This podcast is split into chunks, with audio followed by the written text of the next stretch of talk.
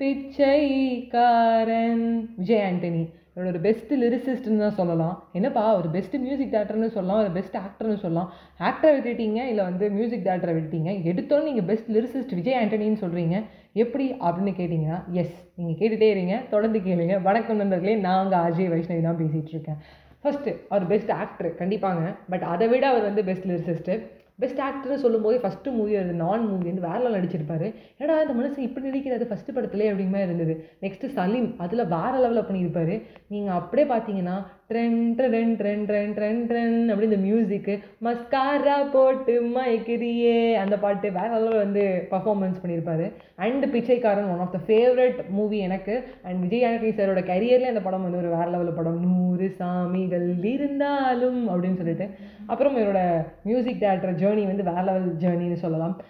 ஏன் பேரு உள்ள? நான் பாட போகிறேன் நல்ல தப்பு இது செஞ்சிருந்தா மன்னிச்சிடு அல்ல. எல்லாரையும் நல்லா. அப்படின்னு அந்த ஒரு பாட்டு அவருடைய அந்த டான்ஸுக்கு ஏற்ற மாதிரி அவரோட சொல்லியிருக்கிறது எல்லாமே சூப்பராக இருக்கும். ஸோ இப்படிப்பட்ட இவர் ஒரு மியூசிக் டைரக்டர் இல்லை வந்து ஒரு நல்ல பெஸ்ட் ஆக்டர் அப்படின்னு தாண்டி பெஸ்ட் லிரிசிஸ்ட்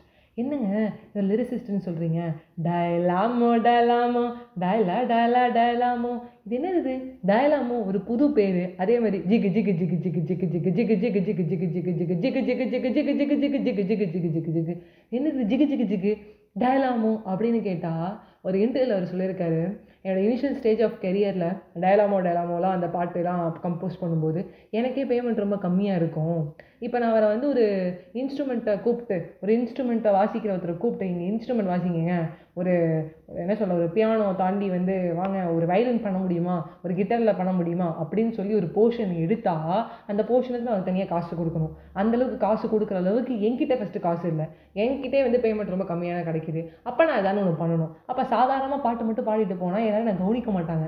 அப்போ நான் ஒரு ஐடியா பண்ணேன். ஒரு டிஃப்ரெண்ட்டாக ஒரு வேர்டு சொல்லுவோம். டயலாமோ டயலாமோ ஒரு புதுவிதமான ஒரு வேர்டும் இருக்கும். அட் சேம் டைம் ஒரு அட்டென்ஷனும் கிடைக்கும் அப்படின்னு சொல்லிட்டு ஸ்மார்ட் ஒர்க் பண்ணியிருக்காரு நம்மளோட விஜய் ஆண்டனி அவர்கள். ரைட்டில் லைஃப்பில் நம்மளுக்கு எல்லாருக்கும் கஷ்டம் வரும். சரி அது கஷ்டம் வரும்போதும் அதில் நம்ம ஸ்மார்ட்டுன்னு ப்ரூவ் பண்ணணும். உனக்கு இருக்கிற காசு கம்மி உனக்கு இருக்கிற டைம் கம்மி உனக்கு இருக்கிற அந்த என்ன சொல்ல ஒரு ஸ்பெசிஃபைக் டைம்குள்ளே நீ என்ன ப்ரூவ் பண்ண போகிற அப்படின்னு ஒரு வரும்போது நம்மளுக்கு அந்த டெத் லைன்ங்கிறது நம்மளுக்கு ரொம்ப பயமாக இருக்கும். என்னடா பண்ண போகிறோம் டெட்லைன் இருக்குது அப்படின்னு நம்ம வருத்தப்படுவோம். அதே மாதிரி என்னடா செம்மையாக பண்ணணும்னு நினச்சா ரொம்ப காசு கம்மியாக கொடுக்குறாங்க.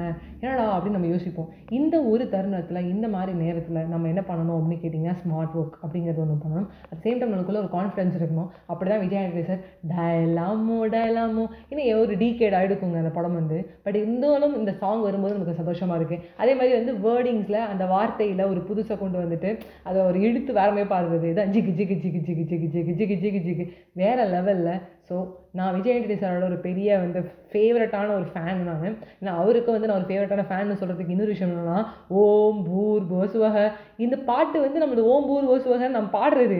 அதை எடுத்து பிச்சைக்காரன் படத்தில் வந்து பா பாடியிருப்பாரு. நிறையா படத்தில் நிறையா அவருடைய மூவி ரெஃபரன்ஸில் வந்து இந்த மாதிரிலாம் எடுப்பார்.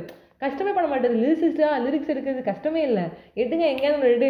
அதுக்கு நான் ஒரு ரீக்ரியேஷன் கொடுக்குறேன்டா நான் ஒரு ரீமிக்ஸ் பண்ணுறேன்டா அப்படின்னு சொல்லிட்டு ஓம் பூர் போசுவக டரன்னு பின்னாடி ஒரு music Vijay Antony sir salutations to you sir வாழ்க்கையில் ஒரு கஷ்டம் இல்லை வாழ்க்கையில் ஒரு ஸ்மார்ட் ஒர்க் தான் நீங்கள் எனக்கு கண்டிப்பாக வந்து ஒரு பெரிய ஹெல்ப்பாக இருப்பீங்க. அந்தளவுக்கு நீங்கள் எனக்கு வந்து நிறைய மோட்டிவேஷன் கொடுத்துருக்கீங்க. ஸோ அந்த மோட்டிவேஷனை இன்றைக்கி என்னோட பாட்காஸ்டர்ஸ்க்கு சொல்கிறதுல வந்து எனக்கு ரொம்ப சந்தோஷமாக இருக்குது பாட்காஸ்ட் வியூவர்ஸ்ட்டு என்னோட ஆடியன்ஸ்ட்டு என்னோடய ஃப்ரெண்ட்ஸ் கிட்ட என்னோட ஃபேமிலியே நீங்கள் தான். தினமும் வந்து உங்ககிட்ட தான் என்னுடைய வியூஸ் என்ன என்னோடய லைஃப் என்ன அப்படிங்கிறத வந்து உங்களுக்கு சொல்லிட்டு இருக்கேன். சேம் டைம் உங்களை என்டர்டைன் பண்ணிட்டு இருக்கேன் மோட்டிவேட் பண்ணிட்டு இருக்கேன். நான் சம்டைம்ஸ் மோட்டிவேட் ஆளானாலும் உங்களை மோட்டிவேட் பண்ணிட்டு இருக்கேன். இதுக்கெல்லாம் ரொம்ப ரொம்ப நன்றி நண்பர்களே. அண்ட் உங்ககிட்ட விடைபெறுவது உங்கள் friend Ajay. Vaishnavi always smile and make other smile hard work and smart work make success அப்படின்னு சொல்லிட்டு விஜயாண்டனி சாரை ஃபாலோ பண்ணுங்கன்னு சொல்லிட்டு விடைபெறுறேன் விஜயாண்டனி ஃபேன்ஸுக்கு இது ஒரு பெரிய ட்ரீட்டாக இருக்கும்னு நினைக்கிறேன். Bye friends